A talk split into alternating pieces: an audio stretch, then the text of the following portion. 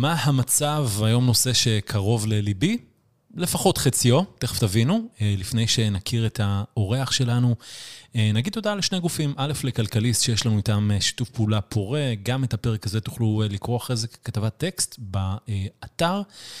וגם לאינטליגנייט, נותן את החסות שלנו, קצת במספרים עד היום 18 חברות השתתפו שהשתתפו בתוכנית, בתוכנית ההאצה אינטל איגנייט, אה, עשו פיילוטים או POCs עם גופים בתוך אינטל, וכל החברות בכל הבאצ'ים גייסו מעל מיליארד דולר ביחד, שזה מספר פסיכי. אינטל איגנייט היא תוכנית האצה. עבור סטארט-אפים שנמצאים בשלבים מוקדמים, שהמטרה העיקרית שלה היא לעזור ליזמים מובילים להאיץ את הסטארט-אפ שלהם באמצעות תוכנית אישית שנתפרת עבור הצרכים הייחודיים שלהם.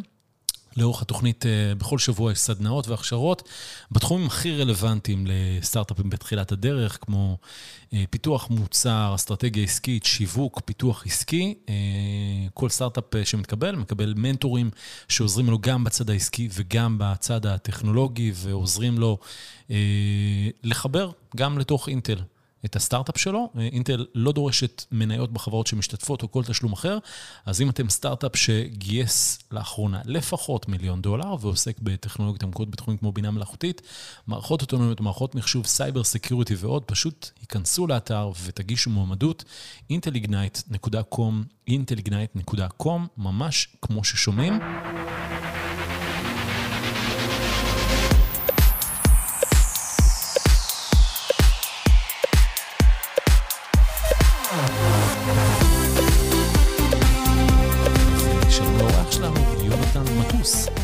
אהלן. מה נשמע? נהדר, איזה כיף להיות פה. כיף שאתה פה, אתה בביקור מולדת. אני בביקור מולדת, נכון, אני פה עוד איזה כמה. ואיפה אתה גר?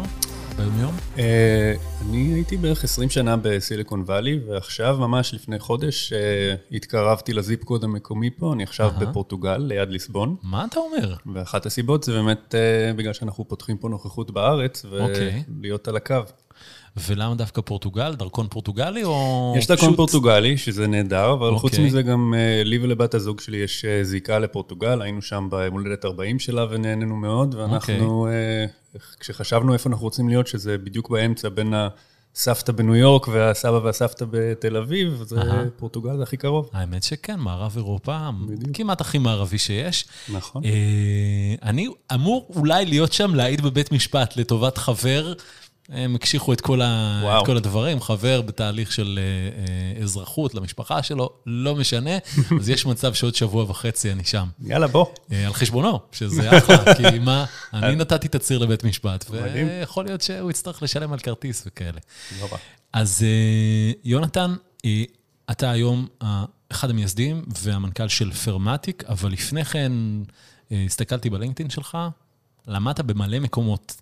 נכון? ראיתי הרווארד וראיתי לונדון ביזנס סקול, ומה, תספר לנו קצת אה, מה הרקע שלך. אה, בכיף, האמת היא, לדעתי המקום הכי מעניין מבחינה אקדמית שעבדתי בו, זה התיכון לחינוך סביבתי בשדה בוקר. אוקיי. שזה אחת מהפנימיות היחידות בארץ, אה, ובזמנו זה היה התיכון היחידי שמתעסק בלימודי סביבה בארץ. אבל גדלתי פה בתל אביב. אחרי הצבא... מה עשית בצבא? בצבא הייתי ביחמ"ם. אוקיי. אמ, יחידה ל? מודיעין מטרות. אוקיי. אמ, ואחרי אה, הצבא, בגלל שהיה לי פספורט אמריקאי, ההורים שלי, אחד מהדברים שהם עשו אה, אה, במקרה, בטעות, בכוונה, נולדתי בארצות הברית, זה היה לי פספורט. מה, בשנת שבתון כזה? אימא שלי יצאה סטודנטית לתואר מאסטר, ואבא שלי היה שליח של הג'וינט.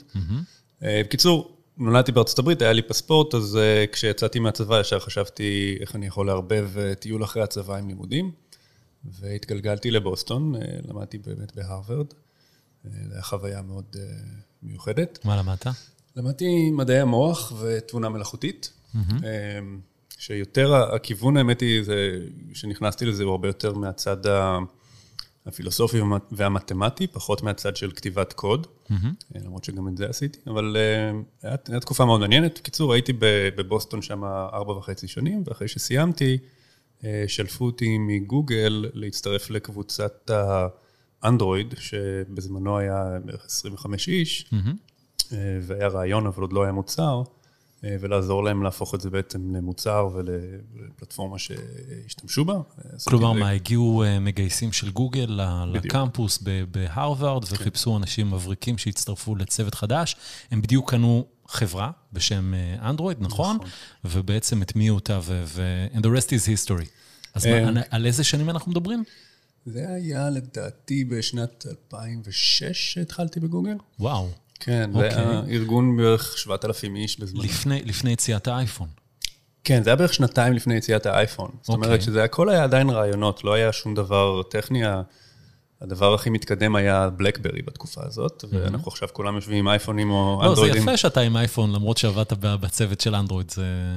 כן, אני, האמת היא שואלים אותי על זה מדי פעם. אני כל שנתיים מחליף פלטפורמה, כי אני חושב שלאנשי מוצר חשוב להבין את העולם UX ואת העולם המטאפורות הוויזואליות, גם של אייפון וגם של אנדרואיד. אני כל שנתיים מחליף ולומד, כי אחרת אתה... מאבד את הקשר עם המשתמשים שהם אה, עובדים בפלטפורמה השנייה. אז השנה היא 2006, בלקברי שולט בשוק פחות או יותר. בדיוק. אה, כש, כשטוני פדל עדיין עובד על ה-early scratches של האייפון, תקשיבו לספר, או תקראו את הספר החדש שלו, בילד, מאוד מאוד מומלץ, אני מאזין לו אה, באודיבל עכשיו, האיש שבעצם בנה את האייפוד ואחרי זה האייפון, אבל זה במאמר מוסגר, ואתה מגיע לגוגל שקנתה סטארט-אפ בשם אנדרואיד, ולא ידע כל כך מה לעשות איתו? כלומר, מה, מה היה שם? תראה, גוגל כבר אז היה לה מודל עסקי מאוד חזק מרכזי, והם הבינו שבשביל להצליח הם צריכים לעשות כל מיני הימורים קטנים ולראות מה מהם מצליח ולהגדיל אותם. ואחד הרעיונות המטורפים שהם חשבו עליהם זה אה, לקחת את, ה, את הפלטפורמות mobile, שעד אז היו דברים שהיו סגורים, mm-hmm. וליצור uh, Developer Platform מסביבם, לפתוח אותם, ואז uh, בכוונה שכל ה-OEMs, החברות שבונות את ה hardware, mm-hmm. יוכלו לעשות... יצרני הטלפונים, סמסונג, LG, כל החברה האלה. בדיוק, מוטורולה, כל החברה האלה, יוכלו לבנות את ה flavor שלהם, ואז לגדול הרבה יותר מהר. זה הרעיון היה נקודת המבט הכי גבוהה, וכמובן שבין ה vision ל execution יש הרבה הרבה אתגרים. Mm-hmm. וכשהביאו אותי לשם, אני הייתי בעצם הבן אדם הראשון שלא היה צריך לכתוב קוד. הביאו אותי לשם לעשות product ולעשות product marketing, והתפקיד הראשון, או הפרויקט הראשון שעבדתי איתו, זה היה עם ורייזון, אה, שזו חברת ה telco הכי גדולה בארצות הברית, mm-hmm.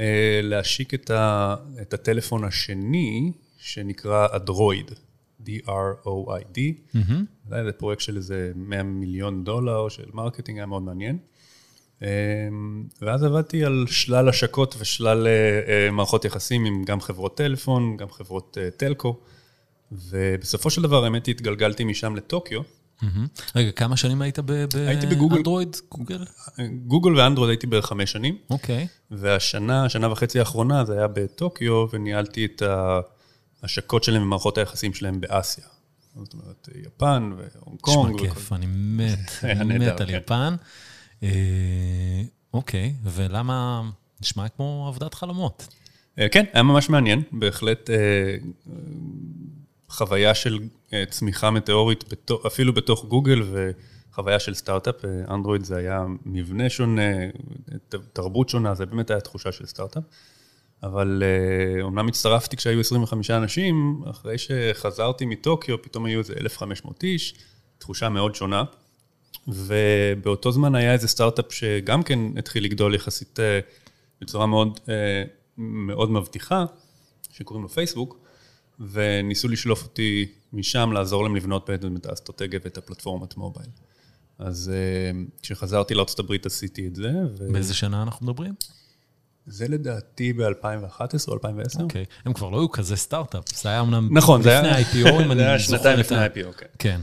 כן. אה, אבל בערך 1,500 איש, משהו. 1,500 איש, וזה השלב שבו מרק צוקרברג מבין שפייסבוק צריכה לעבור להיות מובייל פרסט. בדיוק, אני חושב שזה משהו שהוא ידע הרבה זמן, אבל הבנקאים שלו אמרו לו כשהוא התחיל להסתכל על ה-IPO, שהוא חייב שיהיה לו אסטרטגיה מובילה במובייל, שאי אפשר שזה יהיה כאילו after thought. Mm-hmm. אה, אז הוא הביא, גייס אנשים שבאמת אה, חושבים ומבינים מובייל בצורה עמוקה, ואני הצטרפתי שם לצוות והשקתי את הפלטפורמת מובייל שלהם, שבזמנו היה פוקוס מאוד גדול על Developer Ecosystem ועל mm-hmm. HTML5, אם אתה זוכר את התקופה הזאת. וגם התפקיד הזה, איכשהו הביא אותי שוב פעם לטוקיו ולכל מקום בעולם, כי עשינו כאלה הקאטונים. שפגשנו את כל ה-Developers בכל העולם, זה היה מאוד מעניין גם כן. אנחנו קצת התגלגלנו לשמוע על ההרפתקאות שלי בסיליקון וואלי, אבל התחלת את השאלה בנוגע ללימודים. אז אני רק אענה לך שחוץ מהלימודים בהרווארד, בזמן העבודה בגוגל, וגם לפני הלימודים האקדמיים, היה לי stint, stintים קטנים, למדתי e-commerce ב London School of Economics, שזה ציינת, וכשהייתי בהרווארד, אז היו להם תוכניות כאלה של בעצם business school, after hours שעשיתי. עם כלומר, מה, עשית עוד קורסים במקביל, כן, באוניברסיטאות מובילות? בדיוק, כן. בעצם להעשיר את המיומנויות שלי ב product, ב marketing וכולי. אז היית בשתי חברות כאלה, שוות כאלה, גוגל ופייסבוק, ככה התחילה הקריירה שלך, ואז מה, אתה מחליט שנמאס לך להיות שכיר? היה את זה, כאילו, זה, זה חלק מהעניין. בסיליקון וואלי באותו זמן, אפילו אני חושב יותר מישראל, היה איזה מין האדרה של הקונספט של ה founder של סטארט-אפים, אז זה משהו שמאוד קסם לי מבחינה מסוימת.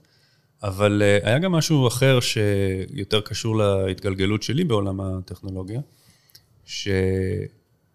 שמצד אחד, אם אתה מסתכל על החלק הראשון בקריירה שלי, למדתי דברים מאוד מעניינים ועבדתי על פרויקטים שבאמת נגעו בהמון המון אנשים.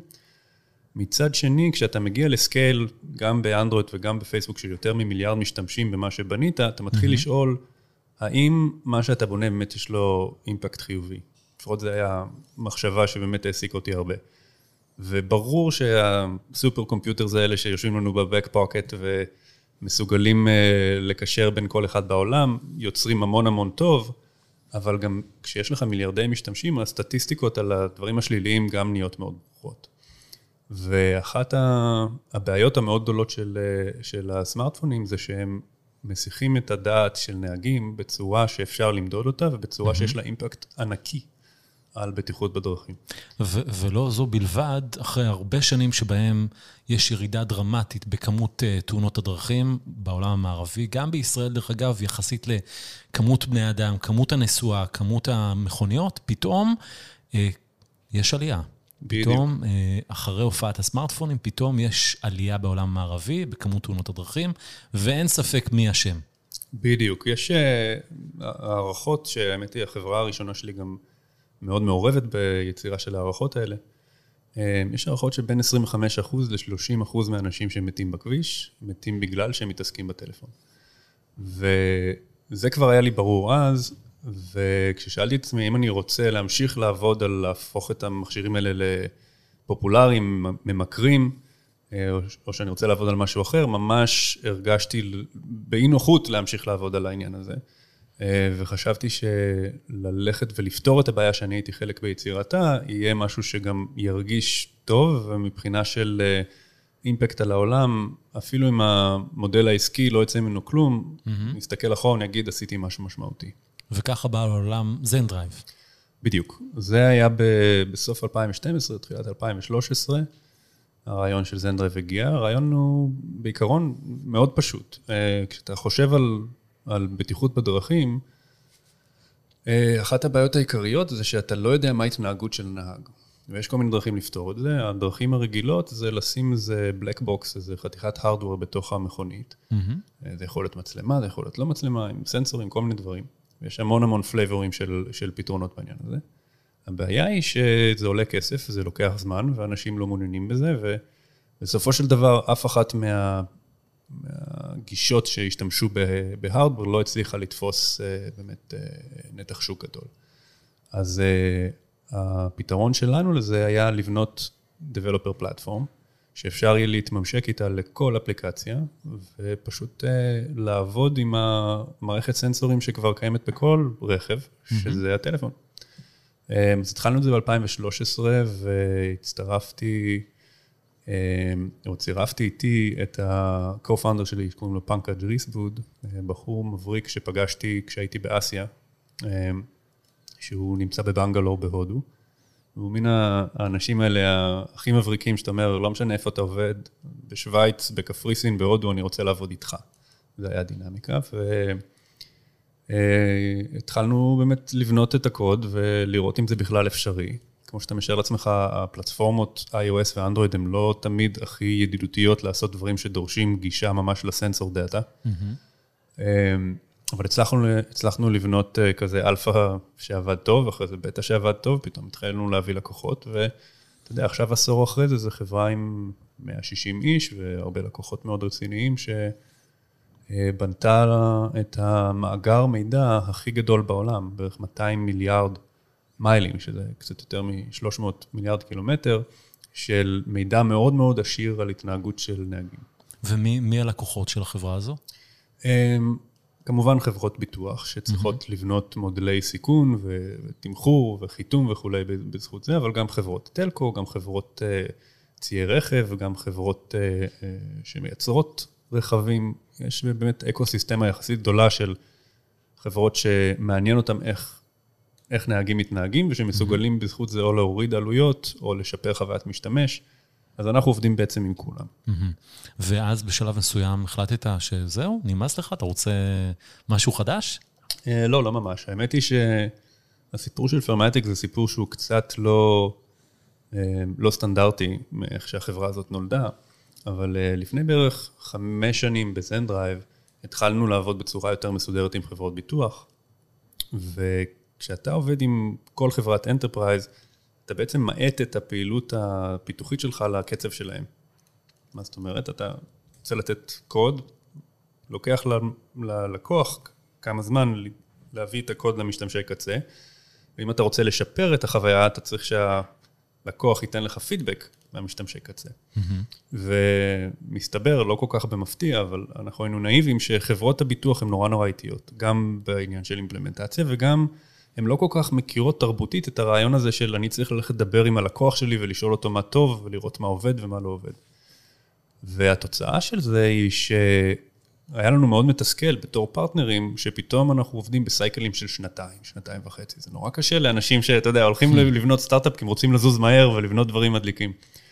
אז uh, החלטנו לעשות משהו די משוגע, שזה היה לבנות חברת ביטוח בתור חברת בת של Zendrive.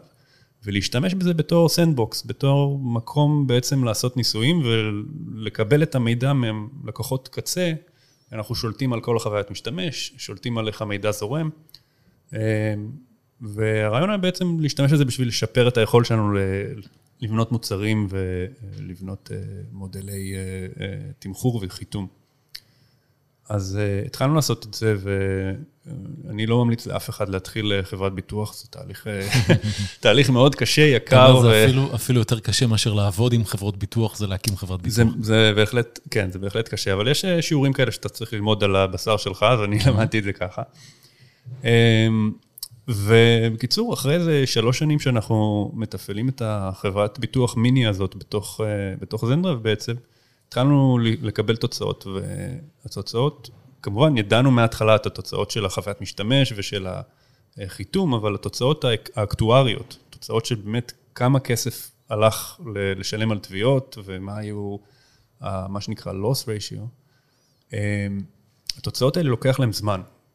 כי אתה יודע, מישהו יש לו תאונה, יכול להיות שהוא נפצע ולוקח כמה שנים עד שהוא מחלים, אתה לא יודע בעצם כמה זה יעלה לתקן את הבעיה. ואחרי שלוש שנים פתאום ראינו, וואו, יש לנו תוצאות שכאילו הן לא הגיוניות. שפשפנו את העיניים, דיברנו עם הבורד שלנו, הבורד, שהיו שם אנשים שבאמת uh, מבינים, שהיו המשקיעים הראשונים בלמונד וכאלה, אמרו לנו, זה לא הגיוני, זה טוב מדי, אתם מודדים את זה לא מדי? נכון. מה טוב מדי? התדירות של התביעות. Mm-hmm. והק... מה, ממש מעט תביעות? ממש מעט תביעות, ודבר נוסף, גם הגודל של התביעות. אם אתה לוקח את התדירות והגודל של התביעות, mm-hmm. נוצר לך משהו שנקרא בעצם loss ratio, שהוא מודד כמה בעצם כסף נכנס בפוליסה וכמה כסף יוצא בתביעות. והמספר הזה, אתה רוצה שהמספר הזה כמה שיותר נמוך. אה, אם המספר הזה 100, זה אומר שכל שקל שנכנס יוצא גם לתביעה, ואין לך mm-hmm. כסף לתפעל את החברה או לעשות רווח. אז אצלנו המספר היה נורא נורא נורא נמוך, וכאילו, אני לא יכול לחלוק את זה בסטנדרטים שכאילו לא הגיוניים. מה, כלומר, אם אחוז ספציפי זה אחוז נורמלי בתעשייה? כן, נגיד בתעשייה. כמה יותר נמוך מהאחוז הסטנדרטי? אז אה, אני אגיד לך, אני אגיד לך, החברה הכי טובה בתחום שלנו, mm-hmm. בתעשייה, קוראים לה Progressive Insurance, והם כאילו המובילים, ויש להם 75. שזה אומר שיש להם 75 סנטים מכל דולר הולכים לשלם על claims, ואז mm-hmm. מה-25 סנט שנותרים, הם צריכים לתפעל את החברה ולקבל רווח. Mm-hmm. אני לא אגיד לך את המספר, כי זה, זה משהו שאנחנו לא חולקים, אבל הוא היה שבר קטן של ה-75 הזה. ובדרך כלל בעולם הביטוח, אם יש לך רווח או, או הבדל בלוס רשו של 5%, מדובר על משהו כאילו מטורף. Mm-hmm. אתה יכול לבנות חברה סביב זה רק 5%. רק האקסטרה 5%, ואצלכם... הרבה יותר. זה כנראה הרבה יותר. אה, אז מה עושים? אז דבר ראשון, לא האמנו לזה. Mm-hmm. אז אמרנו, אוקיי, אנחנו צריכים שמישהו צד חיצוני יסתכל על זה וזה, והבאנו כל מיני מומחים, וכמובן זה לא היה ה core של ה business, אז זה לא היה הפוקוס שלנו. אמרנו, טוב, אוקיי, יכול שיש לנו איזו טעות, זה לא היה הדבר הכי דחוף. כי זו חברה שהיא sandbox, בעצם... בדיוק. הקמתם אותה כדי אה, לנסות את המוצר שלכם. לפתח מוצר יותר טוב, כן. כן. לפתח מוצר יותר טוב, לפתח מודלים של risk יותר טובים. אה, וזה, היה לנו ביטחון שאנחנו מצליחים, לא, לא באמת היה משנה כמה החברה הזאת מוצלחת בתור המודל העסקי שלה, אבל הבאנו מומחים וקיבלנו חוות דעת חיצוניות, וקיבלנו בעצם ביטחון שמה שאנחנו רואים זה אמיתי, זה לא איזה אשליה. ואז באמת התחיל אצלי תהליך, שאם אתה חושב על, ה, על המשימה, על ה mission של Zendrive, שזה להפוך את, ה, את הכבישים להיות בטוחים, הגישה של Zendrive זה להיות enabler, לעזור לחברות אחרות, שכבר יש להם שוק גדול, יש להם הרבה משתמשים, ולעזור להם בפתירת הבעיות הטכנולוגיות הכי קשות, אבל אז הם הולכים ובונים את זה. לדוגמה, אחד הלקוחות של Zendrive זה חברה שקוראים לה General Motors, mm-hmm. ויש להם brand בארצות הברית שקוראים לו OnStar, שבמידה ויש לך תאונה, אז אה, שולחים לך אמבולנס וגרר וכל מיני דברים כאלה. הסוג של שגריר כזה, פנימי של General Motors עבור... אה, בדיוק. וזה brand... מי, ש, מי שקונה שברולט לצורך העניין. בדיוק. וזה brand עצום, זה כאילו עסק של מיליארדי דולרים ו brand מאוד גדול בארצות הברית. אז אה, אנחנו באנו להם ואמרנו להם, שמעו, אתם, אין סיבה שזה יעבוד רק בתוך המכוניות שלכם. בואו נעזור לכם לבנות פה עסק הרבה יותר גדול, ובנינו להם את זה לתוך מובייל. אז יש להם עכשיו, אתה יודע, גם אנשים שנוסעים ב-BMW, יכולים להשתמש ב-OnStar ויש להם SaaS revenue מאוד רציני. Mm-hmm. זו דוגמה של סוג הדברים שאנחנו אה, עשינו, עשינו בזנדרייב, והיכולת שלנו באמת לשפר את המודלי סיכון הייתה מאוד, אה, אה, מאוד חשובה. עכשיו, אתה הולך ומסתכל פתאום על פרמטיק, אני הבנתי שיש פה הזדמנות לפעול באמת על המשימה, על המישן הזה של בטיחות בדרכים בצורה יותר ישירה. מה זאת אומרת? במקום להיות אנייבלר של חברות אחרות, לבוא ולעשות את זה בעצמנו עם שליטה הרבה יותר חזקה על איך האינסנטיב, איך התמריצים עובדים. ופרמטיק היא חברה שפותרת את הבעיה הזאת של ביטחון בדרכים על ידי נתינה של תמריצים לציי רכב. Mm-hmm. לנהוג יותר טוב. אז תן לי דוגמה, צי רכב יכול להיות מה, חברה כמו חברת מוניות נניח, או, או חברת שליחויות? בדיוק, כל החברות האלה, וגם יכול להיות דברים הרבה יותר קטנים, שלושה שרברבים שיש להם שלושה רכבים, mm-hmm. הם מבחינתנו צי רכב, כי חלק מהפעילות שלהם דורשת נסיעה, וזאת אומרת שהסיכון שקשור בנסיעה הזאת דורש מה שנקרא commercial fleet insurance. אז ולמה לא ללכת לצרכן הקצה? למה ללכת לעסקים קטנים, בינוניים, גדולים? שאלה נהדרת. אז יש, יש את התשובה של למה אנחנו הלכנו. והסיבה mm-hmm. שהלכנו זה כי כשבנינו את הסנדבוקס הזה של פרמטיק, לא רצינו שיהיה לנו ניגוד אינטרסים עם הלקוחות שלנו, שהם כולם עובדים עם הלקוחות... שהם ה... בדרך כלל חברות הביטוח. בדיוק, חברות הביטוח שעוברות על, על personal lines, זאת אומרת, mm-hmm. אנשים פרטיים, משפחות וזה, הם פחות עובדים, עובדים עם ציי רכב. אז אמרנו, אוקיי, בוא נעבוד עם ציי רכב, דבר ראשון. דבר שני, אנחנו גילינו באמת לאורך הזמן של התפעול של המוצר הזה, שבצד של ציי רכב יש לנהגים מחויבות, אמ, מחויבות מקצועית להיות אחראים בכביש. זאת אומרת, אם, אם הנהג, נהג מונית, והוא נהג מתפרע ונהג שכל הזמן עושה תאונות, אז יהיה לו בעיה למצוא עבודה, והמעביד שלו יכול להגיד לו, תשמע, משה, אתה צריך לשנות את ההתנהגות שלך. לעומת זאת, אדם פרטי יכול לנהוג איך שהוא רוצה, ואם חברת הביטוח שלו לא מתאים לה, או שהוא לא מתאים לו לעבוד איתה, הוא פשוט לא, עובר לחברה אחרת. זה לא נזק כלכלי עבור, עבור המעסיק שלך, האופן שבו אתה, שבו אתה אה, נוהג. אוקיי. אה, ובאיזה שלב החלטת שאתה, אוקיי, לנהל, מה, ניהלת את שתי החברות? כן, ניהלתי את שתי החברות במשך איזה חמש שנים, שבהתחלה זה פשוט היה חברת בת, אז זה לא היה, לקח יותר מדי אנרגיה, אבל עם הזמן, כשאמרנו, אוקיי, יש פה איזה משהו שיכול וכדאי אה, להפוך אותו באמת לחברה עצמאית, החלטנו לעשות לו ספין-אוף, שזה לקחת את החברת בת ולהפוך אותה לחברה חדשה. חברה עצמאית? בדיוק. עם משקיעים משלה וצוות שלה ו tech משלה והכל, הכל עצמאי ונפרד. אז בעצם בשלב הזה היית צריך להחליט האם אני נשאר להיות מנכ"ל של שתי חברות, או שאני מוצא מנכ"ל לפרמטיק, או הפוך, שזה כן. פחות, צעד פחות מתבקש. כן, צעד, צעד קצת פחות, פחות רגיל באמת שה-CEO ממשיך לחברת בת שנפרדת. תשמע, לי יש המון מזל שיש לי co-founder ממש מדהים, mm-hmm. פנקג' שציינתי קודם, שהוא היה ה-CTO שלנו, והוא בן אדם ממש גאון מבחינה טכנית, אבל בעשור הזה שעבדתי איתו, הוא נכנס ממש עמוק גם לתפעול החברה ול-BD וכולי. BD פיתוח עסקי. כן. בדיוק. אז היה לנו, היה לנו מין אפשרות כזאת לעשות לו upgrade לתפקיד שלו, ולתת לי יותר זמן באמת להתעסק עם Fairmatic. ועשינו את זה במשך כמה חודשים. ואחרי כמה זמן אני הבנתי באמת שחלק גדול מהאנרגיה וה, וה passion שלי הוא בבנייה של חברות חדשות, ו Zendrive היא כבר חברה שהגיעה לרווחיות ושהיא מבוססת, וההרגשה הזאת של לבנות משהו מכלום, זה משהו שממש ממש מניע אותי.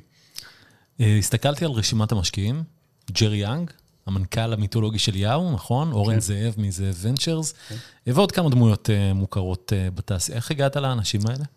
אז זהו, במקרה, אתה יודע, אחרי שאתה עושה, uh, בונה חברה אחת, אז יש לך קצת יותר יכולת לבוא אל משקיעים ולקבל תשומת לב בצורה, בצורה רצינית. חלקם כבר השקיעו בי בעבר.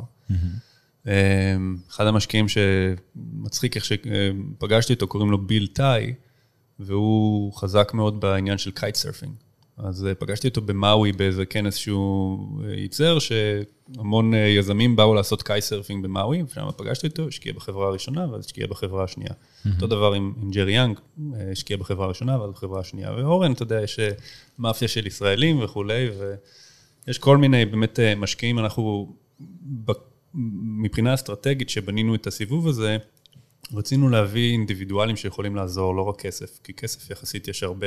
Mm-hmm. אבל אינדיבידואלים שמבינים עניין בביטוח ויכולים לעזור לנו, אה, קשה למצוא. אז אנחנו, בנוסף לשמות שאתה מכיר, יש עוד שמות שאף אחד בעצם לא, לא מכיר אותם חוץ, מחוץ לעולם הביטוח, אבל אנשים שניהלו חברות מאוד גדולות או שיכולים לעשות לנו את ההיכרויות, כי בסופו של דבר, בשביל להצליח בביטוח, אתה צריך להיות פרטנר של חברות אחרות באקוסיסטמה, mm-hmm. ומי מכיר אותך ואיך אתה מגיע לשיחות הראשוניות, מאוד מאוד חשוב. אז כמה גייסתם לפרמטיק? גייסנו 42. Mm-hmm. מיליון דולר, כן. כן, שזה... לפני כמה זמן זה היה? אה, ממש לפני, לדעתי, שבוע, שבועיים אנחנו אה, יצאנו עם זה. אה, וואו, אוקיי. כן.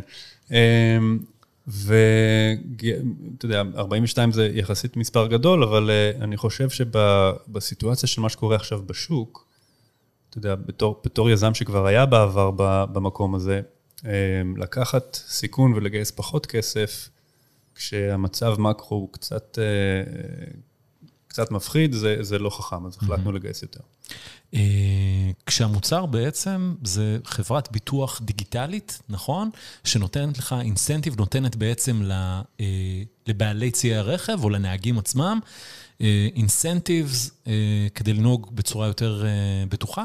כן, אני חושב שסיכמת את זה יפה. אז דבר ראשון, חשוב להבין שזה ציי רכב, זה לא אנשים פרטיים. Mm-hmm. אבל אתה יודע, אם אתה, באמת יש לך צי רכב, יש לנו צי רכב עם עשר נהגים, יש לנו צי רכב עם עשרות אלפי נהגים. לא משנה איפה אתה עובד, יש ברכב לפחות טלפון אחד, ואנחנו מתממשקים עם, ה, עם הטלפון, או אפליקציה או SDK, והטכנולוגיה שלנו עובדת ברקע, ולפי ההבנה שלנו של איך הנהג נוהג, לאור, לאורך 100 נהגים, 1,000 נהגים, whatever it is, אנחנו יכולים לבנות את, ה, את התמחור הנכון ואת mm-hmm. החיתום הנכון, ולדאוג שהחברות ציי רכב שהן הכי בטוחות, מקבלות את המחיר הכי טוב. שעכשיו אף אחד בשוק בעצם לא עושה את זה. אה, אז אתם כבר בהכנסות? כבר יש הכנסות לחברה? כן, תשמע, אנחנו מתפעלים את החברה כבר חמש שנים, אמנם בהתחלה זה היה בתור sandbox, אבל mm-hmm. כן, יש כבר עשרות מיליוני דולרים, ו- ויש לנו uh, יותר מ-100 אלף נהגים על הפלטפורמה, זו חברה יחסית, שוב, בגלל שהיא ספינוף, היא לא התחילה עכשיו, לפני יומיים. כן. Uh, תקופה קשוחה לחברות ביטוח דיגיטליות. אסף רנד, נכון? קראתי אחד המשקיעים שלך, Hippo, מניה התרסקה. Lemonade יש את העניינים שלה. מה, איפה זה שם אתכם? תראה, אמ, אתה צודק, אבל אני חושב שזה נכון לא רק ל insurtech. insurtech היו מהחברות אה, tech הראשונות שחטפו בעצם בשוק, אבל אתה מסתכל עכשיו על כל high growth, SaaS, companies וכולי, כולם חטפו. אז הם פשוט היו מהראשונים, אבל אה, ב insurtech היה הייפ יחסית גדול, אז גודל ההייפ כך גם גודל הנפילה. והחברה שלנו, הסיבה שכל כך אה, המשקיעים עפו ממנה, זה שיש לנו כבר תוצאות שמראות שאנחנו, כמו שאמרתי לך, יודעים לעשות את התמחור בצורה שהיא קטגורית יותר טובה מכל מה שנראה אי פעם בשוק.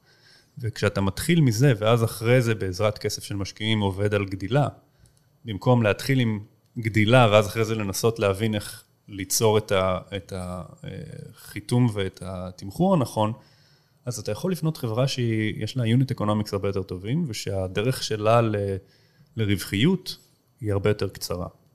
ואני חושב שזה בדיוק ההבדל בין insurtech 1.0, שזה mm-hmm. חבר'ה כמו Hippo ו Lemonade, ו insurtech 2.0, שזה חברות כמו, כמו Fairmatic. אז מה, מה החזון? לאן, לאן החברה הזו הולכת?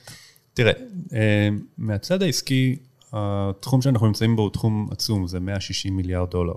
יש פה המון המון אפשרות של גדילה, אנחנו עדיין פיצי, mm-hmm.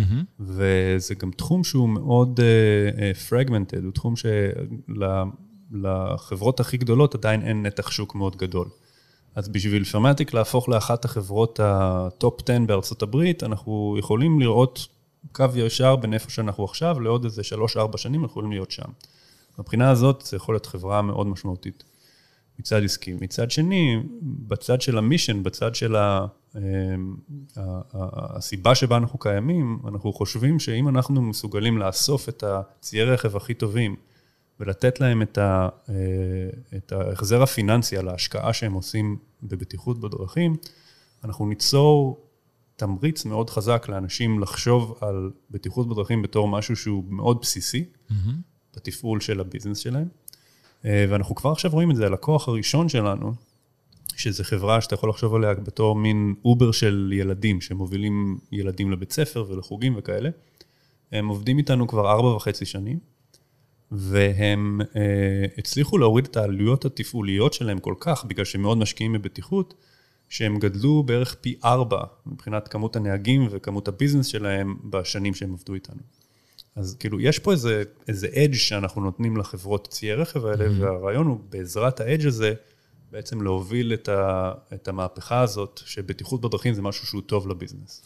איך אה, לא נופלים לבורות ש, שהיפו ו, ולמונייד וחברות אחרות אה, צריכים לי, להתמודד איתם עכשיו? אה, תראה, יש כמה דברים. דבר ראשון, אנחנו חברה פרטית. אז כשאתה חברה פרטית, אתה יכול לבנות, לבנות מוצר ומערכות יחסים באמת לטווח הרבה יותר רחוק.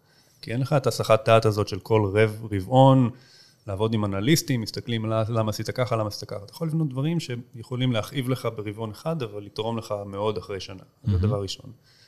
אה, דבר שני, פשוט הפילוסופיה שלנו לבנייה של המוצר ושל הביזנס היא, היא שונה ממה שהייתה בהיפו ובלמוניד בהתחלה. אני משער לעצמי שעכשיו הם יותר, יש להם פוקוס על, על רווחיות, אבל אנחנו, הפוקוס שלנו מההתחלה על גדילה רווחית.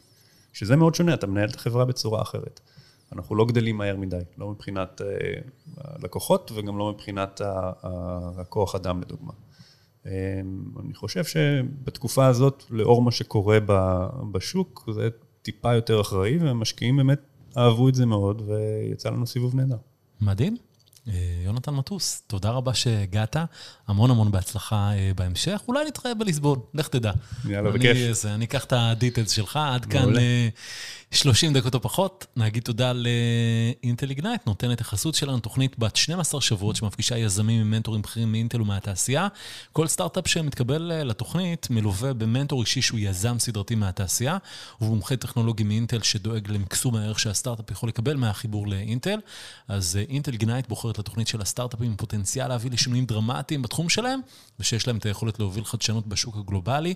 אז אם אתם סטארט-אפ שגייס לאחרונה לפחות מיליון דולר, ועוסק בטכנולוגיות עמוקות בתחומים כמו בינה מלאכותית, מערכות אוטונומיות, מערכות מחשוב, סייבר, security ועוד, היכנסו לאתר והגישו מועמדות intelignite.com, intelignite.com.